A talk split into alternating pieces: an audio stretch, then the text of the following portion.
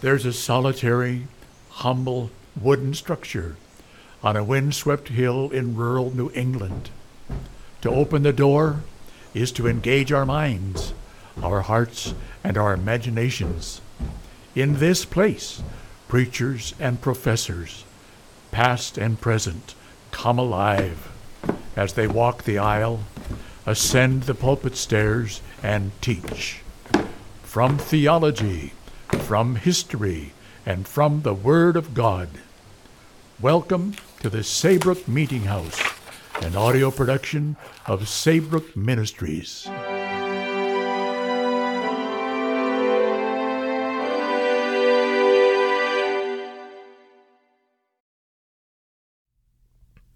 We live in an age of peculiar spiritual danger. Never perhaps since the world began was there such an immense amount of mere outward profession of religion as there is in the present day. A painfully large proportion of all the congregations in the land consists of unconverted people who know nothing of heart religion, never come to the Lord's table, and never confess Christ in their daily lives. Myriads of those who are always running after preachers and crowding to hear special sermons are nothing better than empty tubs and tinkling cymbals, without a jot of real, vital Christianity at home. The parable of the sower is continually receiving most vivid and painful illustrations. The wayside hearers, the stony ground hearers, the thorny ground hearers abound on every side. The life of many religious professors in this age, I fear, is nothing better than a continual course of spiritual dram drinking. They are always morbidly craving fresh excitement, and they seem to care little what it is, if only they get it. All preaching seems to come alike to them, and they appear unable to see differences, so long as they hear what is clever have their ears tickled, and sit in a crowd. Worst of all, there are hundreds of young, unestablished believers who are so infected with the same love of excitement that they actually think it a duty to be always seeking it. Insensibly almost to themselves, they take up a kind of hysterical, sensational, sentimental Christianity until they are never content with the old paths and, like the Athenians, are always running after something new. To see a calm minded young believer who is not stuck up, self confident, self conceited, and more ready to teach than learn, but content with a daily, steady effort to grow up into Christ's likeness and to do Christ's work quietly and unostentatiously at home, is really becoming almost a rarity. Too many young professors show how little deep root they have and how little knowledge of their own hearts by noise, forwardness, ready to contradict and set down old Christians, and overweening trust in their own fancied soundness and wisdom. Well will it be for many young professors of this age if they do not end after being tossed about for a while and carried to and fro by every wind of doctrine, by joining some petty, narrow minded, censorious sect, or embracing some senseless, unreasoning, crotchety heresy. Surely, in times like these, there is great need for self examination. When we look around us, we may well ask, How do we do about our souls? In handling this question, I think the shortest plan will be to suggest a list of subjects for self inquiry and to go through them in order. By doing so, I shall hope to meet the case of everyone on whose ears this may fall. I invite every listener to join me in calm, searching self examination for a few short minutes. I desire to speak to myself as well as to you. I approach you not as an enemy, but as a friend. My heart's desire and prayer to God is that you might be saved. Romans 10, verse 1. Bear with me if I say things that at first sight look harsh and severe. Believe me, He is your best friend who tells you the most truth. So let me ask in the first place do we ever think about our souls at all? Thousands of people, I fear, cannot answer that question satisfactorily. They never give the subject of religion any place in their thoughts. From the beginning of the year to the end, they are absorbed in the pursuit of business, pleasure, politics, money, or self indulgence of some kind or another. Death, judgment, eternity, heaven, hell, and a world to come are never calmly looked at and considered.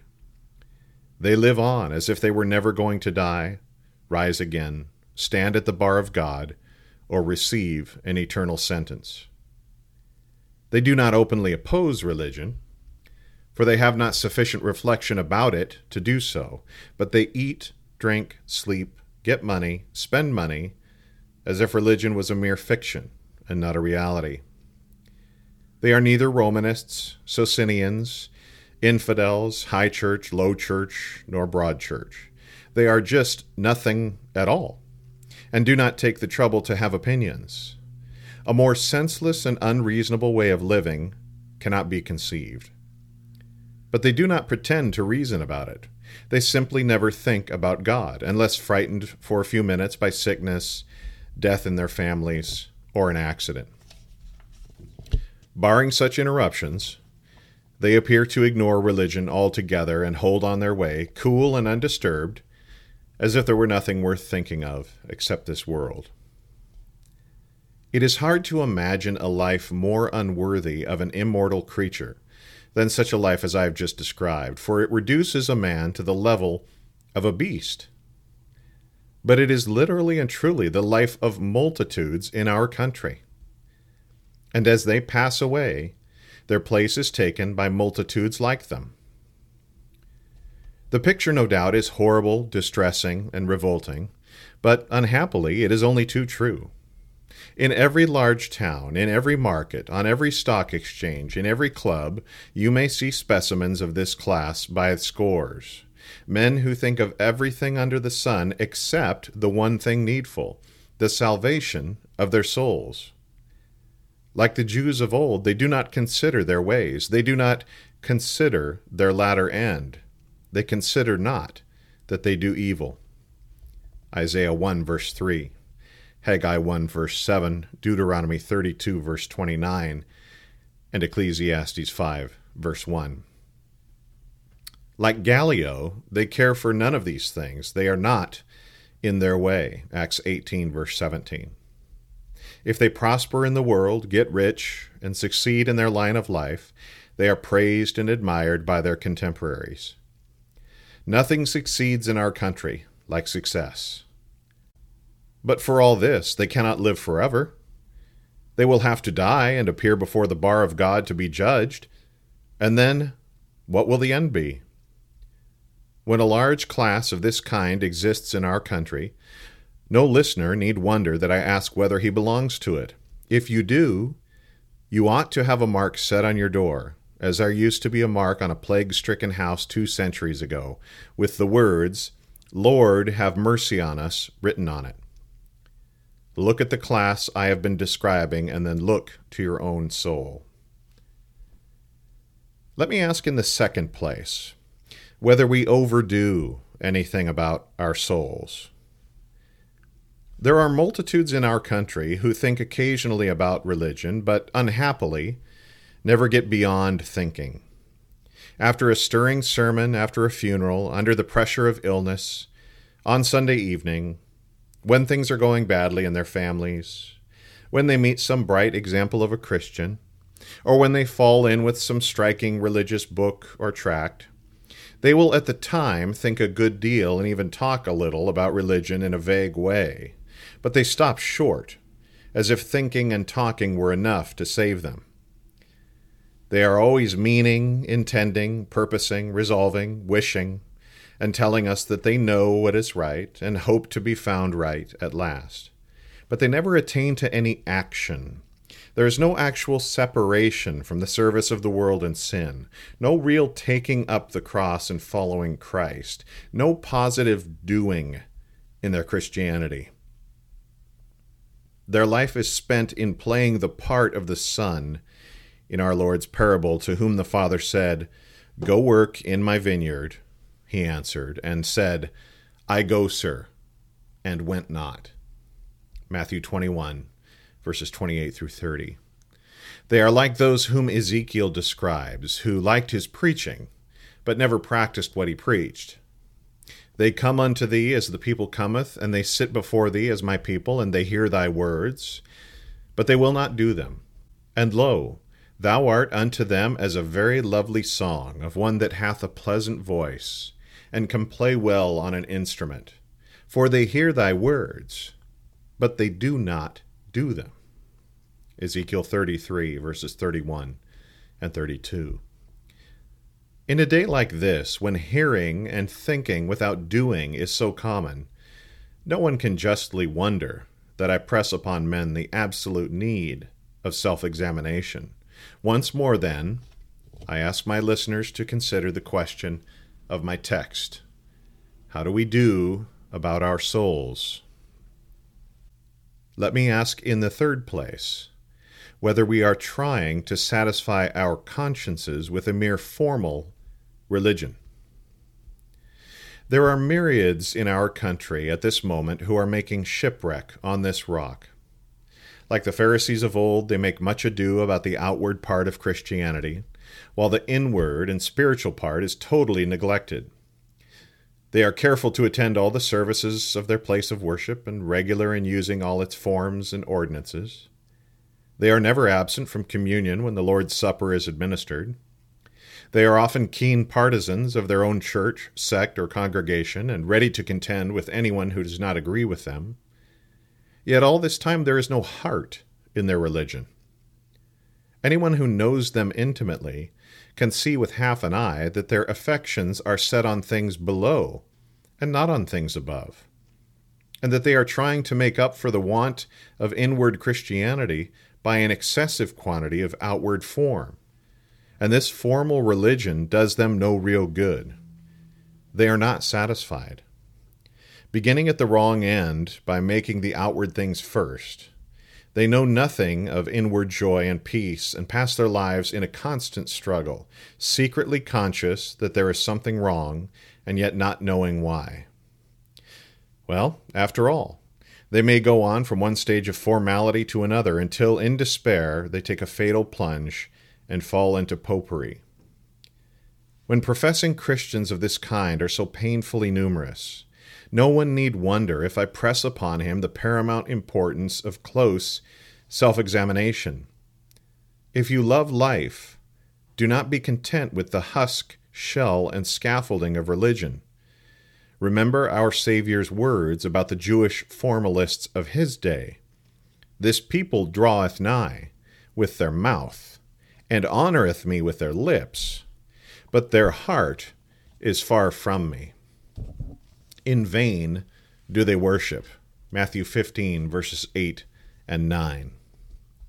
It needs something more than going diligently to church and receiving the Lord's Supper to take our souls to heaven. Means of grace and forms of religion are useful in their way, and God seldom does anything for his church without them. But let us beware of making shipwreck on the very lighthouse that helps to show the channel into the harbor. Once more I ask, how do we do about our souls? Let me ask in the fourth place whether we have received the forgiveness of our sins. Few reasonable people would think of denying that they are sinners. Many perhaps would say that they are not so bad as many, and that they have not been so very wicked, and so forth. But few, I repeat, would pretend to say that they had always lived like angels and never done, said, or thought a wrong thing in all their days. In short, all of us must confess that we are more or less sinners, and, as sinners, are guilty before God. And, as guilty, we must be either forgiven or lost and condemned forever at the last day.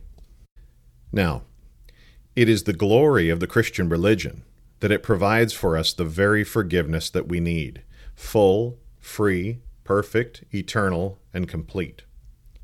This forgiveness of sins has been purchased for us by the eternal Son of God, our Lord Jesus Christ. He has purchased it for us by coming into the world to be our Savior, and by living, dying, and rising again as our substitute in our behalf. He has bought it for us at the price of His own most precious blood, by suffering in our stead on the cross, and making satisfaction for our sins. But this forgiveness, great, full, and glorious as it is, does not become the property of every man and woman as a matter of course. It is not a privilege that every member of a church possesses merely because he is a member. It is a thing that each individual must receive for himself by his own personal faith, lay hold on by faith, appropriate by faith, and make his own by faith. Or else, as far as he is concerned, Christ will have died in vain. He that believeth on the Son hath life everlasting, and he that believeth not the Son shall not see life, but the wrath of God abideth on him. John 3, verse 36. No terms can be imagined more simple and more suitable to man. It is only faith that is required, and faith is nothing more than the humble, heartfelt trust of the soul that desires to be saved. Jesus is able and willing to save, but man must come to Jesus and believe. All that believe are at once justified and forgiven, but without believing there is no forgiveness at all. Now, here is exactly the point, I am afraid, where multitudes of professing Christian people fail and are in imminent danger of being lost forever. They know that there is no forgiveness of sin except in Christ Jesus. They can tell you that there is no Savior for sinners, no Redeemer, no mediator, except Him who was born of the Virgin Mary and was crucified under Pontius Pilate, dead and buried. But here they stop and get no further. They never come to the point of actually laying hold on Christ by faith and becoming one with Christ and Christ in them. They can say, He is a Savior, but not my Savior a redeemer, but not my redeemer, a priest, but not my priest, an advocate, but not my advocate. So they live and die unforgiven. No wonder that Martin Luther said, Many are lost because they cannot use possessive pronouns.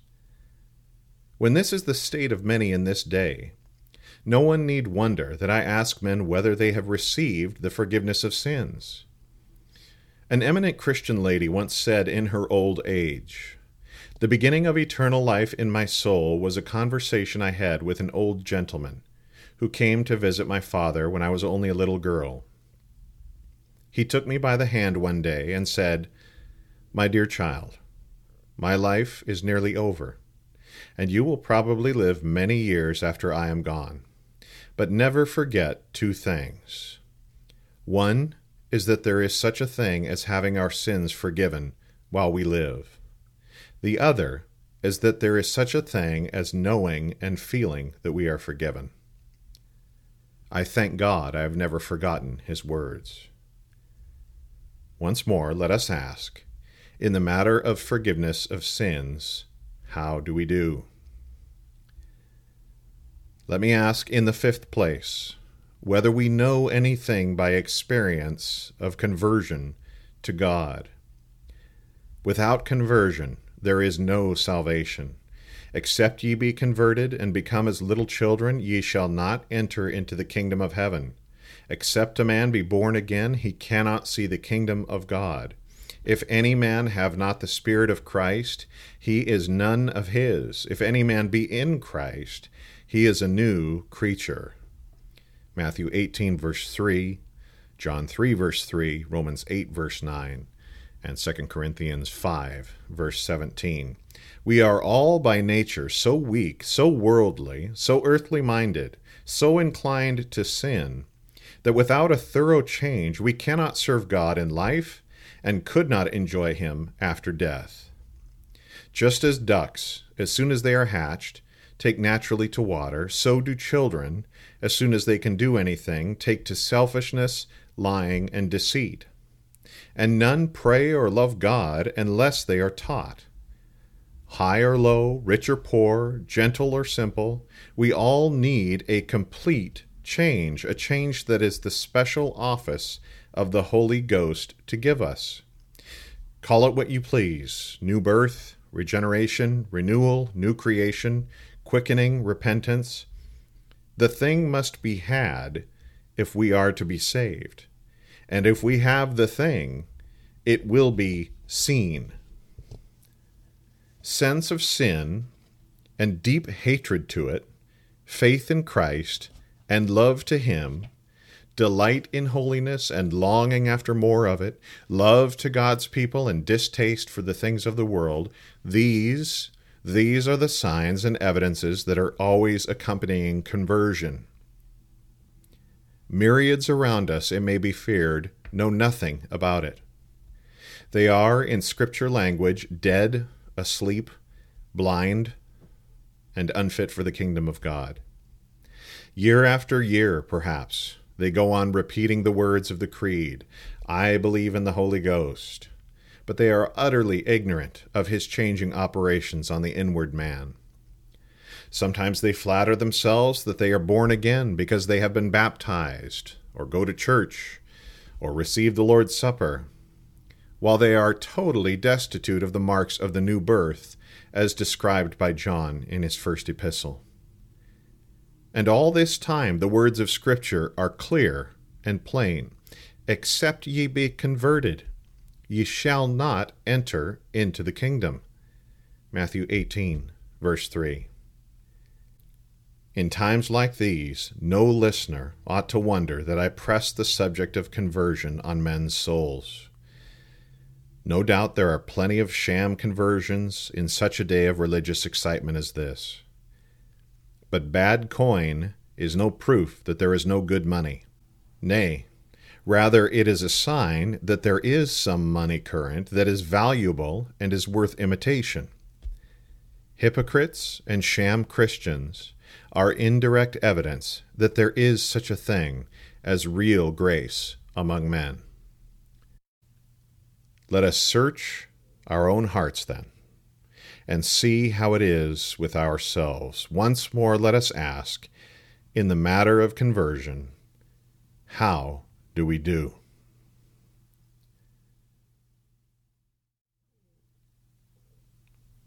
From Practical Religion by J.C. Ryle, published in 1900. Thank you for joining us this week at the Saybrook Meeting House. We hope you've been blessed by today's podcast. Saybrook Ministries' mission is to provide didactic and devotional content from the Christian faith delivered to the saints, recovered and refined by the Protestant Reformation. Be sure to visit saybrookministries.org for continually updated Christian content designed to inspire and invigorate our imagination and intellect. Join us next week for another journey to the Saybrook Meeting House. Until then, may God bless you.